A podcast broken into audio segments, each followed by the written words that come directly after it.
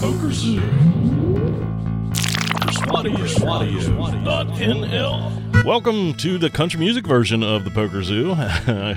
We've had several weeks off, and I had nothing to do but sit around the studio and work up uh, a couple different intros. This one seemed fitting for the laid back summer barbecue, corn on the cob vibe that I've been enjoying the last couple weeks. We've also enjoyed increased search engine rankings. So if you do a search for Poker Zoo or the Poker Zoo, we are right up there, number one in Google. So thank you very much for that. And secondly, we have a zoo hotline. If you would like to call in and leave comments or questions uh, to be aired on the show, it's 410 775 6224. 410 775 6224. We also want to give a special shout out to Dear Poker, who left us a five star rating on iTunes and a very nice review. Dear Poker, uh, thank you very much for your support. This week, Persuadio interviewed the owner or founder of Premium Poker Tools. They talk about how some of the tools work and some of the usefulness thereof, and also some great strategy stuff at the end. Well, welcome back to the Poker Zoo. We've taken a few weeks off, but we're going to try to hit you with a quick double header this coming week.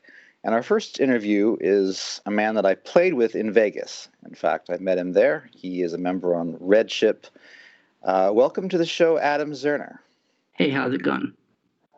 It's going well. Um, and you have been at work. We'll get to it, but you are not just a poker player, you are a coder with a poker program, are you not? Yes, correct. Tell us just a bit about that, and then we'll get back to you personally. So, yeah, the program is called Premium Poker Tools. And I always tell people that it's similar to Flopzilla and Equilab, but that it takes things a couple steps further. So, before we get into what it does and how it looks, and by the way, it looks very nice, I'm a complete amateur when it comes to these things. I can't do anything, and I'm going to have Adam guide me through it um, which is good, I think, for people who want to, to know what it does. But how do you end up doing this? What, what had got you into poker? Why why were you playing one two in Vegas with us all? Tell us right. about yourself as a poker player. Yeah, so it's kind of um, I don't know. I think it's a little bit of a fun story. So let's see. If we rewind to kind of college, um, there's a guy named Paul Graham who wrote an essay called How to Start a Startup. And that got me really interested in startups. And that kind of is what I have my life kind of dedicated to. So, uh, fast forward a little bit, I worked as a programmer. Um, I interviewed at Zappos, which is in Vegas. And I met the girl who became my girlfriend. But I took, when I was in Vegas interviewing, I took a job in LA. That didn't work out. She was in Vegas. So I ended up um, leaving that job and moving to Vegas. And then when I moved to Vegas, I um, I used to play poker when I was a kid, and I figured that I'm going to be living in Vegas for however many years, so I may as well take up poker. So at the time, I when I moved to Vegas, I was kind of self-studying computer science, and I wanted a project, and I tried to download Flopzilla because I and, and I have a Mac, so I wasn't able to download Flopzilla. So I started building this tool, like basically just for myself and just as a like a project to work on and I just kind of got really into it. I enjoyed working on it, and at some point, I thought it could be better than Flopzilla and the other apps. So that's when it kind of became a business for me. Well, you know, you can do a lot of things in Vegas. I shouldn't really mention all of them, but why? Why poker? Why did that? What attracts you to the game? There's so many great things about poker. I mean, I think it makes you a better person in a lot of ways. It kind of makes you a stronger person. Like there's just so many kind of lessons from poker that are applicable to life, and that kind of draws me to it. Like you can't be overconfident. You know, like if if um I don't know, you're you think you're so much better than the competition. You're playing like a six four suited from like middle position. Then poker kind of tells you you're wrong, and I think that that's a really good thing to to be told. It kind of helps you apply those things to life. So, I mean, it's that, it's strategic, which is fun. I'm competitive. I used to play it when I was in middle school and high school. So I always kind of had a background in it a little bit. Well, that's that's a good start. Uh, you were you were inclined to do it, in other words, and suddenly you're in Las Vegas. Uh, tell us about the games in Vegas briefly. Uh, we're going to talk mostly today about a little bit of strategy in your program, but you must have have a little experience playing around the town. What's what's that all about? How's that going for you? Yeah, so I um I play one two. Like if I'm playing live, I play one two, but I mostly play online. And I just got started playing NL50, so I've kind of grinded my way up from NL2 10 to 20, now up up to 50. About the games, I think live is very weak. I think I try to compare like what online is to live, and I would even argue I think a lot of NL2 games are tougher than live one two games. So I think live one two there's a lot of mistakes being made a lot of potential if you want to try to beat that game. Online is a lot tougher in my opinion. And recently at nl50 I, i've been um, i don't know not doing as well as i would like to. So it's definitely given me a challenge and you have the tools to work on it. Have you taken any coaching? Have you read poker books? What's your poker education background? Yeah, so my um, kind of personality, I suppose, is to read a lot of books. So I've read a lot of poker books. And in addition to that, I've spent time on the forums um, reviewing hands. I use my own software to review hands. I use my software to just kind of study like situations. Like the other day, I was studying um, if somebody limps and caps their range, can we uh, triple barrel when the board is ace high? So to try to get them off of all their top pairs. So I try to study situations like that. I have some friends that I kind of text with and talk about hands with. There's a poker meetup I go to on Wednesdays. So it's kind of, I don't know, the whole kitchen sink. I do a lot of poker stuff. So you're telling me you're sort of a daredevil. You like to get people off top pair. I do. I, uh, I, I'm probably a tight aggressive, but uh, more so on the aggressive side. Yeah. More aggressive than tight. I like it. Okay, that's yeah. probably a, a, a, good Vegas uh, quality too. Um, let's let's see here. You mentioned books, so let give us a little bit of dirt. What's the best poker book you've read, and what's the worst? Oh man, um, I'm a huge Ed Miller fan. Huge, like he wrote a book on gambling recently, and I just I read that book, or, or sorry, sports betting, and I read that book just because I love his writing so much. Like writing is something that's fun to me, and if he wrote about I don't know the most boring thing in the world, I would I would read his book just because he wrote it. So as far as my favorite, I mean, I think I'd say the course. That kind of is the book that helps get me over the hump when I was playing like smaller stakes. Um, I liked that book, and the Poker's One Percent book I like a lot too.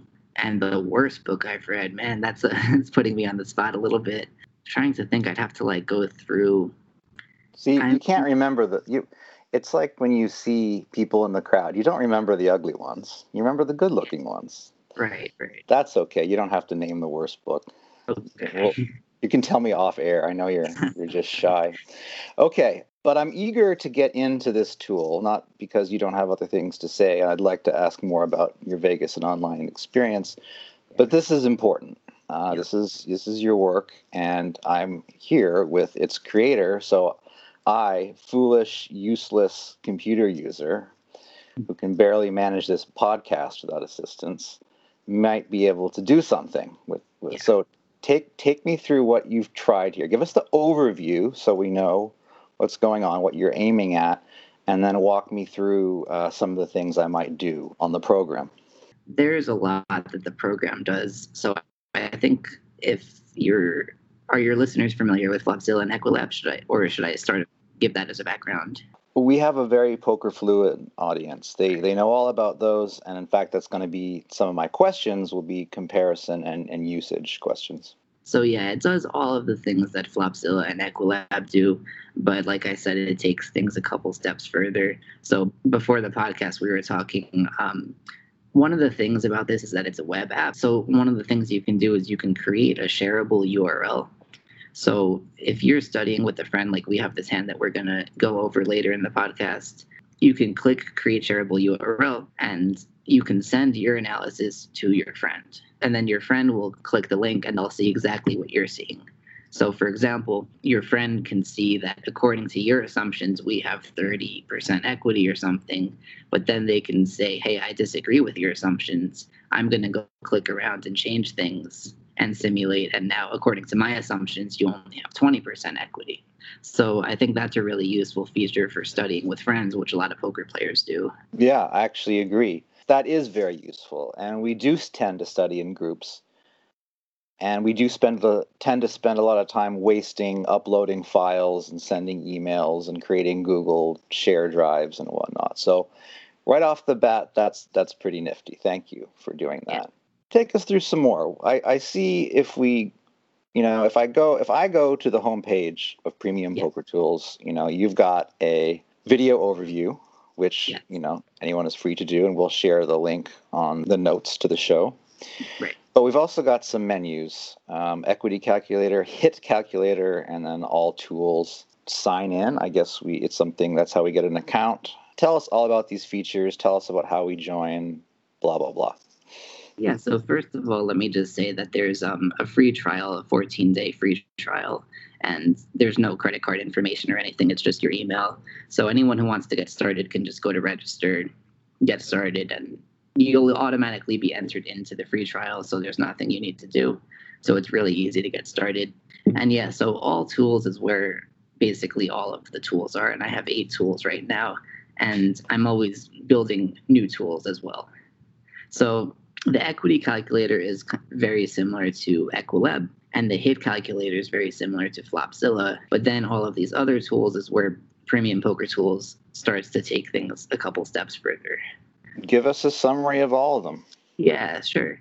I want to talk about the um, the three bet C bet explorer because that one is kind of my favorite. That's the most recent one that I built, and I'm really excited about it. I've spent some time studying, but I haven't spent as much time as I can. So this tool is about three bet bluffing. It kind of looks at the line of you three bet as a bluff, and then if they call, you're gonna fire a C bet on every flop. And it kind of looks at the expected value of taking that line according to all of these different assumptions, which you'll see on the left side of the tool. Okay, so let me put you to the test here just a little bit. Yeah, of course. I earlier today was looking over some small bet, three bet ranges versus under the gun. And I will call up this three bet range. Can I copy and paste it? You can try and see what happens. Okay, let's try because that's that's the thing that people will want. Yeah, and that's definitely something that I can add. I think it's the 50 part that looks the most incompatible. If the 50 okay. was there. Mixing and splitting is especially important to players in 2019. Okay. Um, so you're going to see a lot of range splits Okay. Um, they'll they'll code like this in both PioSolver and GTO Plus, and that's something since you're the man, yeah, you're going to want to get on. Absolutely. Uh, so let's see. Uh, if I just take out that split, it's going to go in, maybe. I think so. And my app does let you set weights to hand, so if you did want to apply those weights, you can do that. Okay, so we can make it. We just got to do it ourselves at this point. Yeah. Okay, this have... looks like normal stuff. Beautiful. Cool. We've got pink, green, light pastel colors. It's pretty easy on the eyes. Uh, is did I put it in the right spot? Is this the three bet range? So that's actually um, this is the range that they are opening. Actually, I should have maybe said that earlier. Oh, so right. we're interested in how wide are they opening, and then how wide are they continuing. Okay, so we'll just make some stuff up since we know this how this works. And you can use the slider down low if you want to kind of set like a 15 or 20 or whatever percent sure. range. Sure. Okay. Let's open up. Ooh, perfect. That's a reasonable under the gun strategy at about 15%. Yeah. And now we'll go down here and we'll simulate this closer to 77 or 8% range by moving the slider so that's actually the percentage of hands that are possible. So there's 200 combos selected. So it's not 7% of the 1326 possible. It's of okay. the two. Yeah. Of the 200. Okay. Yeah. So there's 18 right now that you have in the bottom right. It says 18 of 200. Oh, I see. We've so we've just selected aces through queens. Okay. So if I want to get this to We'll take out king queen, and we'll we're doing this rather tight range here. Yeah. And where does will it tell me what the traditional percentage is rather than the out of 200? Um, no, it doesn't do that actually. So the 200 is refers to what? So that means so they opened with these 200 combos, and now we're selecting what hands they're going to continue with, and it's showing that there's 200 possible hands that they can continue with. Oh, I see. Okay, I completely get it now. Okay. All I had to do was read. What range do you think they're continuing with? Yeah. You know, English is you know only my first language, so Uh, no, trust me, I've done this with so many people. It's um, there's all these design articles on the internet that talk about how people don't read. They have like eye, they just kind of look for things that are appealing. so you're not alone. All right, so I'm like the kid in the candy shop. I see the colors and I start touching things. yeah. That's yeah, all it is. Okay, but now now that I'm grown up and I can read, what range do you think they're four betting versus your three bet? Well, we can pretty much give them a standard uh, four betting range, right? yeah, that's kind of what I usually go with. And we'll let them have some bluffs with ace queen off. They're on the tighter side. That's fine. Okay, so Yeah. now we've set that up. So now let me just give you a quick little overview. There's kind of different categories of questions that it's going to ask. So it's going to try to get a feel for how often we're going to get four bet. And it's mm. going to ask us about our follow up C bet. And then it's going to ask us about, you know, once in a while when we're three bet bluffing, we're going to smash the flop. So it's going to ask us about how much money we're, we expect to get paid when we do hit the flop. Okay, we're going with assumptions, and we're going to be, end up with an output here. Yes. Well, I think we're going to get four bet on average more than 1%. So we'll give it a 5% probability. Not only will that represent some very strong hands, but say we have a, uh, a a regularly tight, uh, aggressive player who's capable on the from the big blind since we were talking about the small blind. Okay. So let me just um let me say something about that. Um, what the question's asking is it's not asking like the, sum of every, every of every player. It's asking like how often does each player four bet you? And so a five percent range would be pretty wide. Like if you hover over the question mark, it kind of tells you what percentage like corresponds to different numbers. Like there. So yeah, that's what I'm expecting. okay. So you think I've- I've like- given him uh, I've given one player left to act rather Okay. than multiple players. But but what you're saying is I can compute from other Yes. situations. yeah, like if you're in early position or something. Yeah. Right. So I could enter three here if I was, you know, uh, I was uh, from the cutoff and I had the button small Yeah. blind and big blind to add. I'll stick with one for now. Next, we have a question on CBET. What CBET size do you want to explore? That's assuming we're called, right? Yeah, so that's like when we get called and when we miss the flop. Okay. Well, we'll have slightly different CBET sizings, but in general, we're going to bet about 40% of the pot in most three bet pots. So I enter Just that. Enter after you do that. And how often are they going to continue? Uh, well, they're going to probably need to continue fairly often. We'll just leave that as the default 50% right now against 40%. Getting paid when you hit. How often do you hit the flop? So if you hover over the question mark, there's some information a little bit about that. It's it's pretty long. I'm sorry, but it, most of the time when you have a non uh, pocket pair, you'll hit two pair or better about five percent of the time. Right. It differs a little bit, but yeah. So we're lucky. So I'm going to increase that percentage to seven just for grins here. Right, and then just um, click enter after you like it. after you to put it in. Okay. All right. Looks In like- reality, we'll hit, you know, we'll hit equity is what we'll really be hitting, uh, Yeah. not necessarily a made hand. So that number should be higher, but seven Right. sounds like a lucky number to start with for right now. Uh, when you hit, how often do you expect to get the first street of value? So we're getting very detailed here. This is interesting. Yeah. Yeah. Well, assuming a three quarter pot bet, but we're not going to bet three quarters. So what does how does this work? the idea here is that you're gonna bet a different size and it's obviously exploitable but like you're you're betting one size when you miss and one size when you hit so you're definitely forking you know someone smart can figure that out but that's kind of what the app is assuming I, I find that a little a little odd. I don't think we'll be forking our range necessarily. I guess I don't quite get this function. Should I ignore this section if I'm not going to assume a, th- a three quarter pot bet?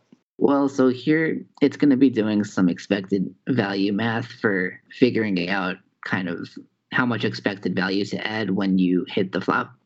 So if you ignored this the section, it would just assume you never get paid anything when you hit the flop. So I don't think we want to ignore it, but yeah. Okay, I, I would just say as a poker player, I would need that number to reflect whatever I put my C bet size is. Okay. Yeah, and I can make that kind of an input and say like, how big do you want to bet on each street? I kind of have to navigate the trade-offs between having too many inputs and like because like you want it to be precise and you want control but at the same time when there's a million questions it gets to be overwhelming but that sounds like something that would be worth adding well i think you almost have to for instance in a three bet pot we won't necessarily be betting three quarter pot uh, generally a sizing in a three quarter in a three bet pot will trend a little bit smaller um, yeah. So we need to be That able to do that. We also need to be able to have a mixed strategy if we want. We need to be able to change this.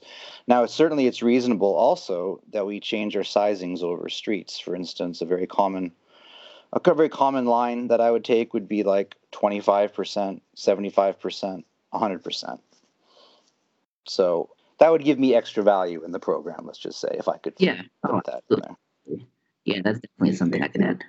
Okay, but we'll just run with the assumptions, okay? Okay. Yeah. Because we're gonna because you're you're the man and you can always add these things if you want.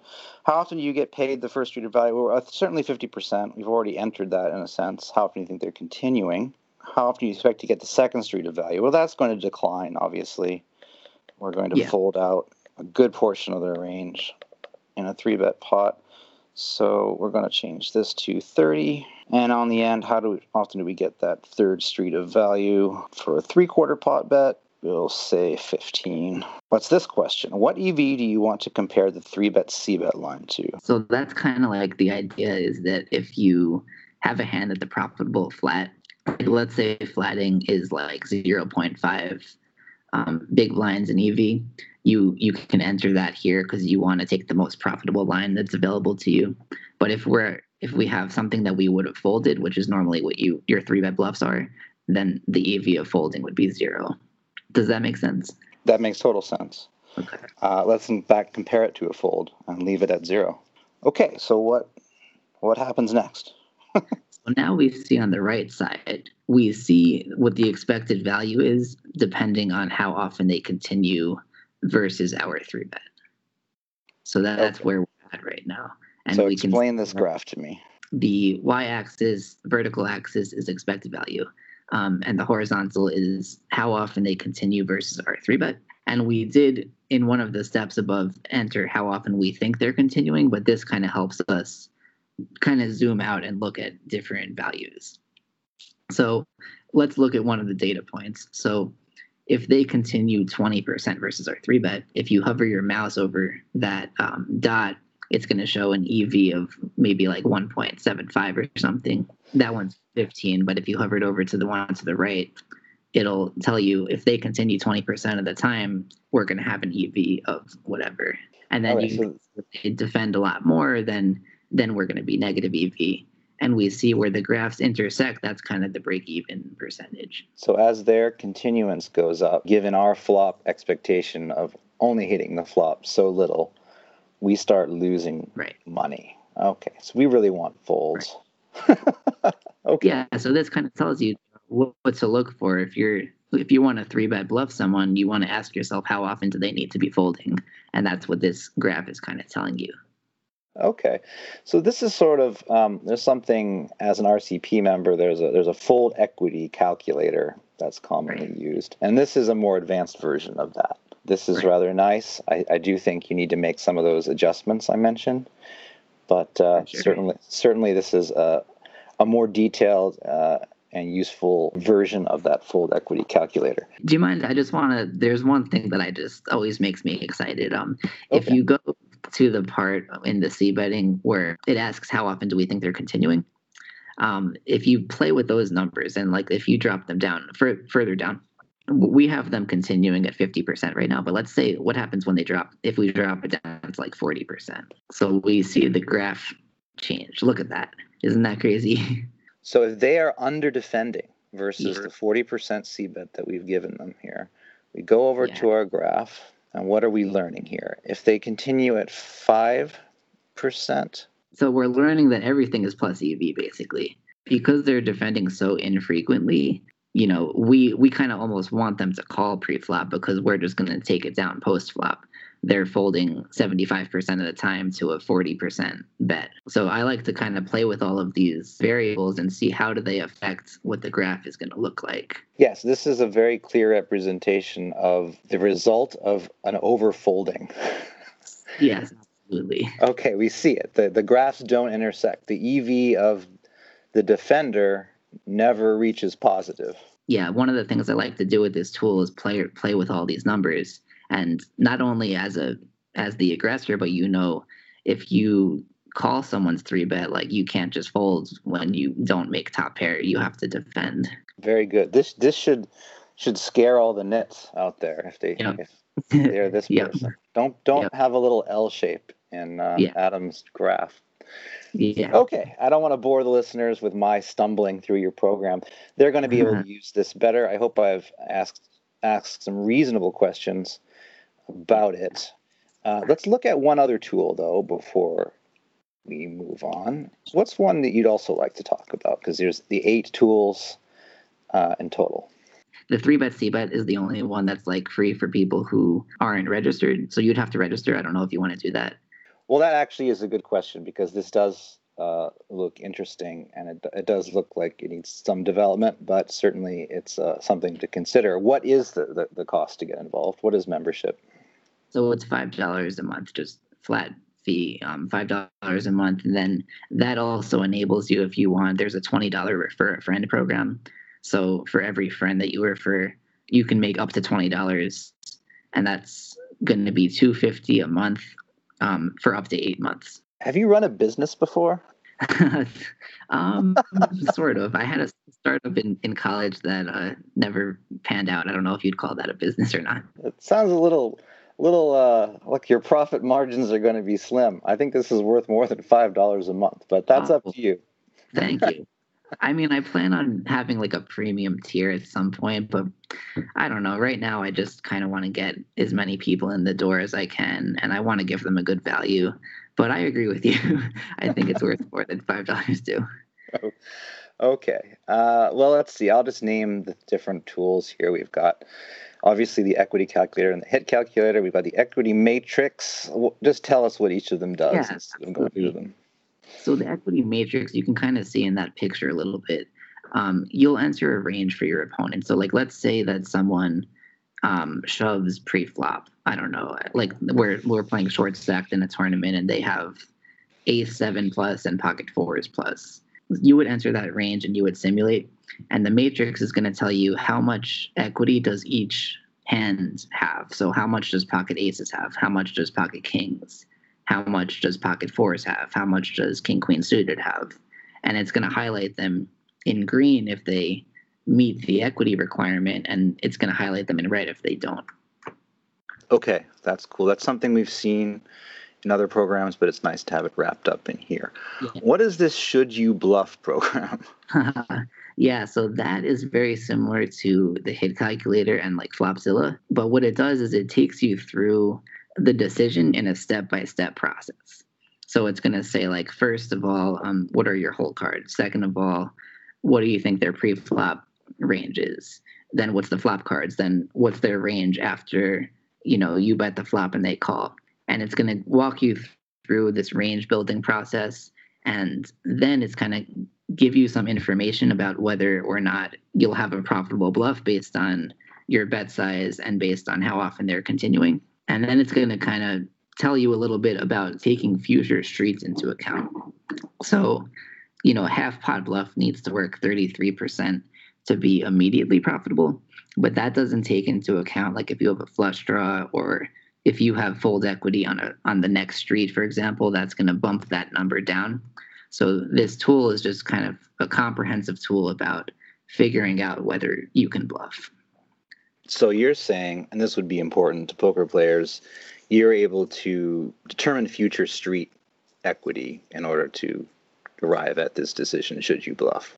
Yeah, so it kind of it, it refers you to the a different tool, the break even percentage for bluffing the turn tool. Um, that tool is what lets you kind of calculate exactly what your break even percentage would be. Okay, so what will, what will happen is we'll look ahead, we'll imagine a turn or enter a turn, Yeah, find out that percentage, and then go back to the should you bluff program. yeah, that's kind of how it works. I'd like to integrate them at some point, but right now it's a little bit going back and forth. Okay, yeah, I think that would be really good. I mean, I get the feeling I, I don't. This is no great insight of mine, but I feel like you're building your own poker education here with this I think so. with this Yeah. program. And a, and a lot of players, I think, at the one, two, two, five level would benefit from this sort of analysis because the, the toy game idea of you know the immediate bluff just isn't actually that useful. It's Oh, it's yeah. useful in the in the theoretical sense. And low stakes players are rather obsessed. They're rather concerned with this idea that there's some frequency that they have to meet. Mhm. And that's not how the games work. The game is so complex that positions, stacks, ranges all make sort of a melange of equities. Um, and this would be good if you could if you could integrate that. You could really help people plan their streets a little bit better. But it sounds like you're on your way. Yeah, for sure. Um, let me guess. The should you call is a, is a related from the other point of view. Very similar, exactly. So now instead of entering how big are you going to be bluffing, you're entering like what your pot odds are. And it's kind of flips where now they're the ones that are betting and they, you're the ones that are calling. Cool. And we've, we've sort of gone over the others. Um, we've hit upon at least uh, a, a small summary of, of the eight tools. Is there anything else you want to say about the program? Where is it going? How many users? Or, or you know, are you getting feedback? Give me your closing thoughts on before we move on. Um, just one quick thing I want to, I realize I forgot. I'll be quick about it, but um, Oh, okay. the should you bluff and the should you call pages they have the, these tables that allow you to zoom out and see how you perform against different ranges for example um, for the should you bluff page it has like if they're folding out weak pair and worse this is your fold equity or if they're middle pair and worse this is your fold equity. So it, it's pretty useful to be able to zoom out and just kind of see at a glance like against you know different ranges this is how i perform. Yeah, for, for the sort of hands-on poker player, you know, the kind who wants to get into not the full vision of the solve, but to, to see how certain situations resolve themselves. For someone who liked Doug Hull's Flop Falcon, I think Uh-huh. there's a lot to be said for this program, and I hope you continue to develop it, and I hope you try to squeeze at least six dollars out of people for it. Uh, I don't know. I don't. You don't look like you're greedy enough, frankly. You created this in a way. You mentioned from the top as Yeah. a rather nice segue that it was three bets. The idea of three betting that kind of inspired you to create the three bet C bet Explorer. uh-huh. And you asked me some questions. I think in Vegas, or you you wanted to talk about three betting. Yeah. What Yeah, what is it that you wanted to know about three betting? so I played in this game with with you, and my impression was that you were really good, first of all, but also that you were three betting a lot. And I studied three betting a little, and I couldn't come up with a justification to be three betting that much. But just watching, I got the impression that I should be doing it more. So I just I wanted to know what goes through your head when you are deciding whether or not to three bet.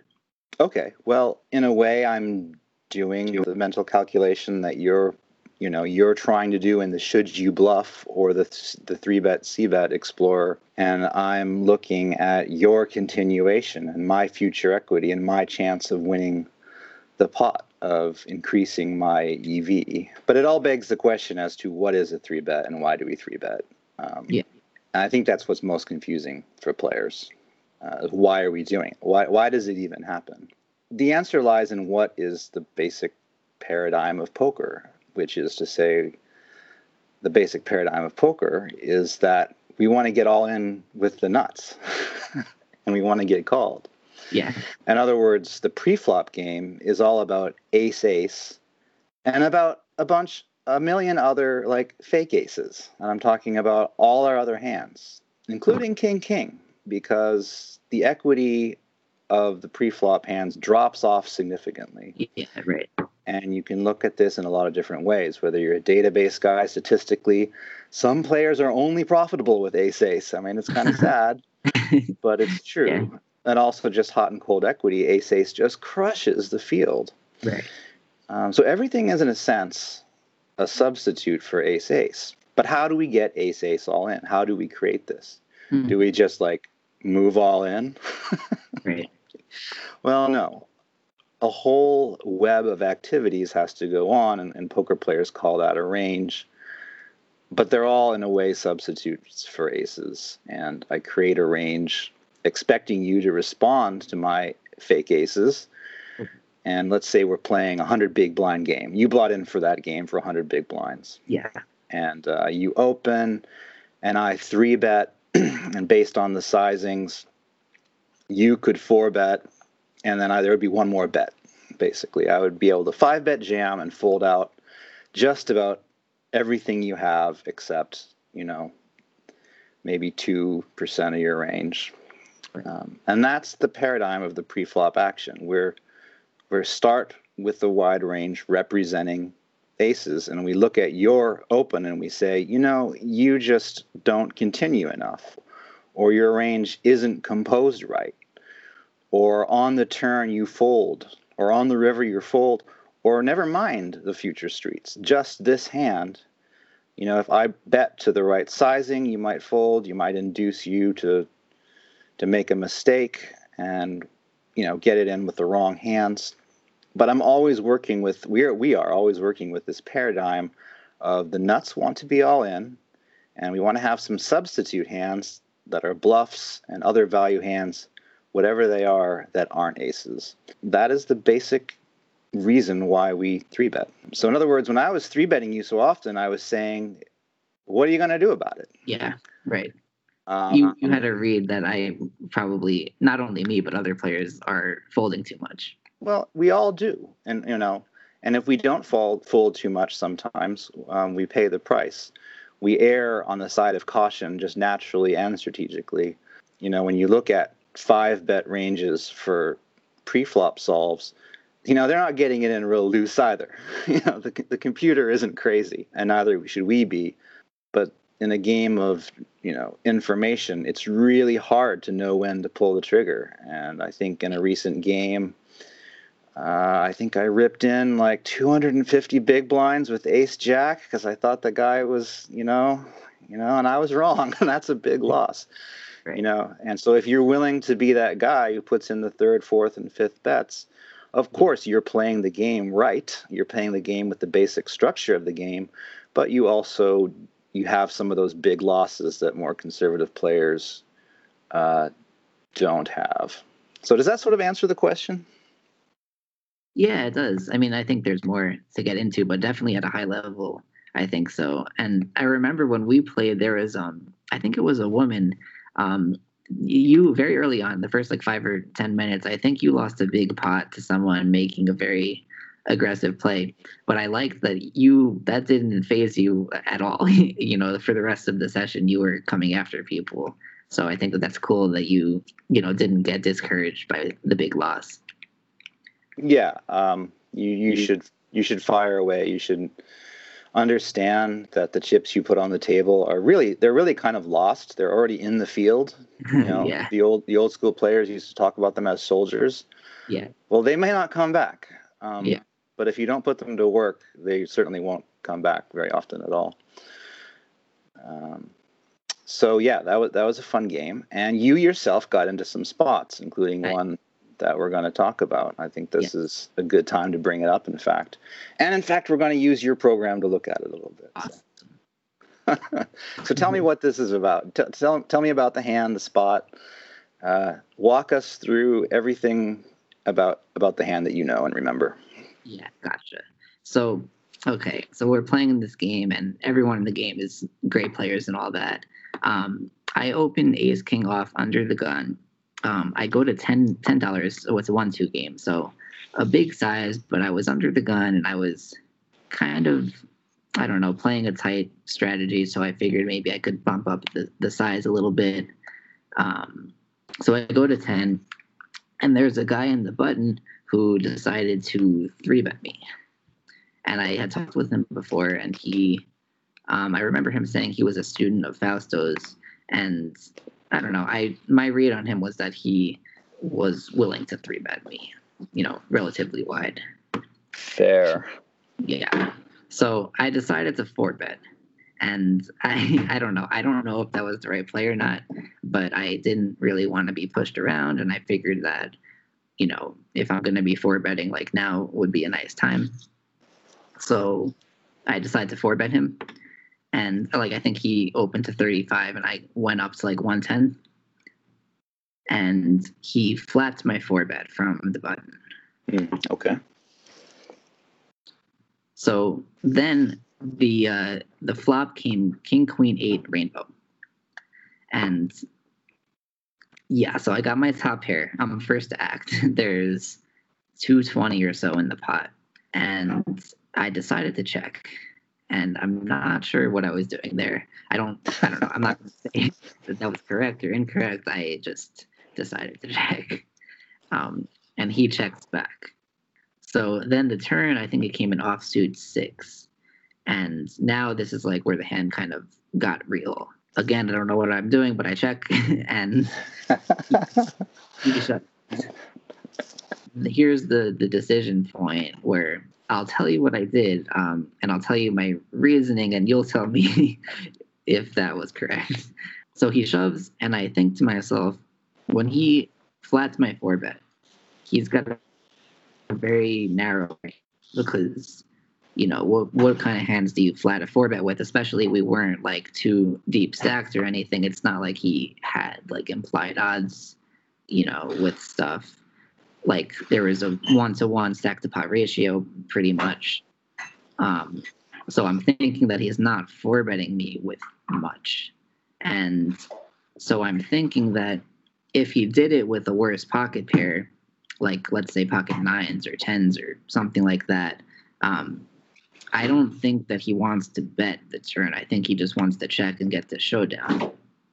So then the question is, what bluffs does he have? And I just convinced myself that he's not going to be flatting the four bet with, I don't know, ace 10 suited or ace jack suited or something like that. I thought that that would be too weak. So I convinced myself that he didn't have any bluffs and I folded and I looked like a hero. He he did show queens, so you know that made me feel good. But it doesn't mean that it was the right play. Right. So fair enough, but also, at least maybe I'll I'll weasel out of not answering the question because we get to look at your program, right? Oh, awesome. Yeah. All right. So let me see. Okay, so we see what are we seeing here? We're seeing the turn the turn situation. The board is the King of Hearts, Queen of Diamonds, Eight of Spades, Six of Clubs. That's in the bottom left hand of the Premium Poker Tools. Uh, on the left hand, we see uh, your range, which yeah. is you were um, I'm trying to remember the hand history. You're out of position or in position here? I'm out of position. I was under the gun. He was the button. He was the button. So that's that makes sense. Um, and the solvers, we tend to put the first player, the in position player first. Now we see a range that you have assigned. Or tell us about yeah. this this range, and because I do see equity figures, and hopefully there's a few other things going on here. Tell us about what I'm seeing here. Gotcha. So yeah, after the game, I went into my app and I started to play around to kind of see what I should have done here on the turn at least. And um, so I put in a range that I think that he might have on the turn when he shoves on me. So you can see these little horizontal bars, and those bars are weights. So they indicate um, basically how frequently is he making this play with various hands. So, for example, pocket aces looks like it has a weight of like 50. And I think I discounted pocket aces because maybe he would have shoved on me um, pre-flop, or maybe he would have bet the flop after I checked to him. So I'm I'm saying that pocket aces are not as frequently in his range as something like queens or eights. Because I don't know, maybe he wants to check to check back the flop to get called more widely because he isn't real. He isn't worried that you know that we're gonna catch up to him. He's got a really good hand. So on the bar, if I go on, say the king's bar, um, I'll, I'll, go, I'll, go, back to the aces. I see it does take into account that the your ace is not available to him. So I see three combinations of aces. Right. And if you shift click one of those um, cells, it, you'll get some more information. Well, I see the 50%. Yeah, so if you hover over one of those things, that's going to tell you 50%. Okay, so to get the weight, you go into the cell by clicking on it. Yeah, that's one of the ways. There's a couple others. Oh, there Um, is. But point out quickly, this is one of the things that differs between my app and the others is that you can set the weight of an individual combo. So if you wanted to say that, I don't know, like an ace with a heart has a higher weight than an ace with a spade, um, you can do that. Whereas I, I'm pretty sure you can't do that in other apps. Oh, that's interesting. So you see on the bottom, like each individual combo has its own weight bar. Okay. So I could weight exact combos if I thought that was appropriate. Right, exactly. Okay. So I kind of eight- these weights myself, and you know th- that's the thing is that this can't tell you what the right answer is. This is only based on your assumptions. So I kind of threw out some assumptions and said what I think his range would be here. What? It can't give you his exact range? How absurd. Uh, why doesn't there's no weight on eights, but it's darkened? What does that mean? so that just means that it's selected, and um, yeah. So I basically have eights at like Oh, that hundred means- percent. Okay, so you think he, in your assumption, basically, I know what you're doing. You're just saying he has some middle pairs that he calls with. You just picked out eights as an example, right? Eights makes a set here, so that's um. Okay. I'm saying that he like yeah he might have flatted eights um pre-flop. Okay. So in other words, in this scenario, all the hands that he also he, you're only it's only darkening the ones that he's shoving in this scenario. Yeah, yeah, yeah. The ones that he's shoving. Yeah, this is his shoving range. Right. Because if he calls with pocket eights, he probably calls with pocket nines, but it's Right. not shoving. Saying Right. okay. Yeah. Okay. Well, okay. You've you've and you've determined some equity. Is this going to spit out an EV of calling? No, it doesn't do that. It just this is just going to tell you the equity. There's like the should you call page gets into a little bit more depth with those kinds of things, but this one is more of a basic tool. I would connect those two, frankly. Okay. What is the problem for most poker player and their tools is that they have to use a disparate set of tools to do different things. Yeah. For instance, we don't get to move around combos in the solvers as easily as we do in say Flopzilla. Yeah. And we can't in, in Equilab, we can't do the same things, you know, that we want to do in the other programs. So we Right. sometimes have to use this patchwork quilt of programs. Yeah. Um, and one of the things is that's that would be really, really useful for most for most players is this connection between equity and EV immediately.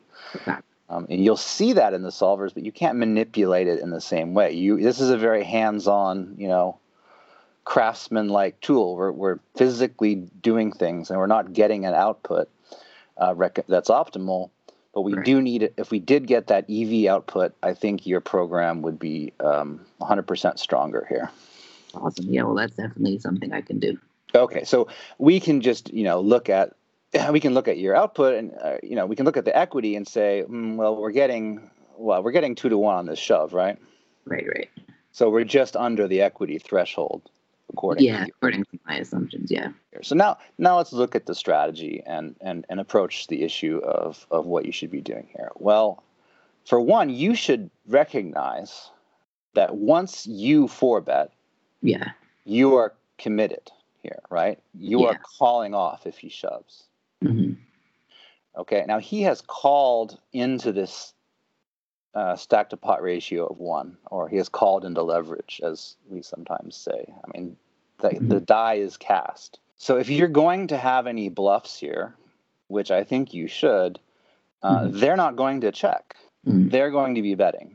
Yeah. So the question is, are you betting small here based on the idea that, well, on ace king, I can fold out his, because he's played his hands like it's maybe nines, tens, or jacks, Right. Like some sort And- of. Yeah. you know, and so a small bet here not only gets value sometimes um, Yeah. from worse, it also allows you to bluff. Yeah. So there's sort of a there's sort of a problem in this idea of well, I'm going to create a stack to pot ratio that I have to stack off with, Right. but not have any bluffs. Right.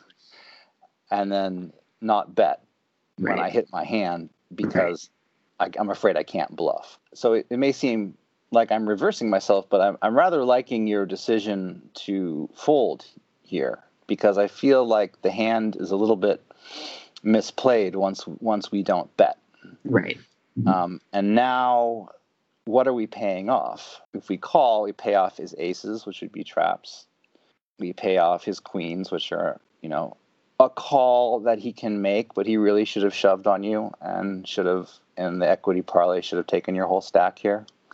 Yeah. He, he shouldn't really call into a one to one SPR, but he does. That's just his mistake. Right. So I feel like both of you kind of got a little shy in this hand. and Yeah, I think so. And that you made a very good combinatorial decision, but only in the sense of pure value because you said you well I expect him to show show down nines Right. or I you know, but they don't really have any value here. If you're not bluffing, okay, if you're not betting the flop and saying, "Well, I have showdown value, I'm not going to bet," that means you you're you leave yourself mostly with value Yeah. Okay. So the nines can't be good. So the nines can bluff in order to get you to fold your jacks or tens if you're willing to four bet those. Right. Right. That's what I was worried about. That he could maybe turn those into a bluff. right. Yeah. So now I don't know if it'll work immediately, but like if I click on nines here, it um it uh, you can select it, but it won't simulate because you you would need to be registered for that. okay. But what's going to happen is your equity is going to go up. Right. Right. Exactly. and Pretty if we just yeah, and if we just give him four combinations of bluffs here, right. we find out that this call was was break even. Um, Yeah. I think you guys sort of negotiated this hand sort of as a, you know, you kind of parlayed your way through it, so to speak. Yeah. And I'm, I'm, but I, I don't think ultimately we can fold this hand. Also, I noticed that you said that he was a student of Fausto's. He teaches those players to be rather absurdly aggressive, actually, um, and be a little bit less calculated than they might otherwise be. So that means we call more, especially after checking. It. Now, I, now, any listener could contradict me and say, well, no, when you check, you're saying you have showdown value and you shouldn't be inclined to bluff. That's always possible. Um, the answer to that is like, look how close the equities and the prices come up. Like it's a fold now based on your assumptions, but it's a call with one click of the button of a few combos. In other words, what we're talking about is a very marginal decision and you strategically have to decide well do i have four bet bluffs in my range because if i do i have to bet Yeah. and that's the only way i capitalize on this pot is by betting and then if i'm not going to bet ace king well, well what am i waiting for here aces Mhm. uh, queens myself maybe um, so we just have this problem of how we approach our whole range rather than thinking about one hand Yeah. you did the one hand thing really well, um, but I don't. I don't think the overall strategy is, is quite up to par. that's um that's kind of the next development in kind of my game is that I um I don't know why, but I'm always reluctant to to take like the range versus range approach. I but that's something that I need to do better, and I think this is probably a good example. Yeah, yeah, and it's fun when you're playing range versus range. You get to click more buttons too. yeah, You're like, okay, that looks good for me. Bet right. you don't have to worry so much. Yeah. Okay, well, this, this has been fun, and it's been great to look through this program, which seems to be quite good, and which seems to need also some massaging, but that's exactly what you're doing now, right? Yeah, absolutely. Cool. Uh, well, we'll put the uh, contact information in the podcast notes, but you can just tell the listeners now if they're, if they're uh, just listening. Where do you go to find premium poker tools? Yeah, so it's um a website. You just go to premiumpokertools.com. Um, if you want to view it on your phone, it works on phones as well. You know, just open up your web browser and go to premiumpokertools.com. Cool. Well, thank you very much, Adam. Any anything else you'd like to add? No, that's it. I just want to thank you for the opportunity, and you know, I, I learned some good lessons talking to you. All right, cool. Well, I will sign off for the zoo. Thanks for listening. All right, thanks. And thank you once again for tuning into the Poker Zoo. You can find us at persuadio.nl or simply type Poker Zoo or the Poker Zoo into your favorite search engine. Also, check out the Zoo hotline. Call us at 410 775 6224. Leave a comment about the show or a question that you would like Persuadio to answer, or a barbecue question. Maybe I'll answer it. enjoy, enjoy your summer. Ribs, pulled pork, whatever your favorite barbecue is, and some fresh corn on the cob.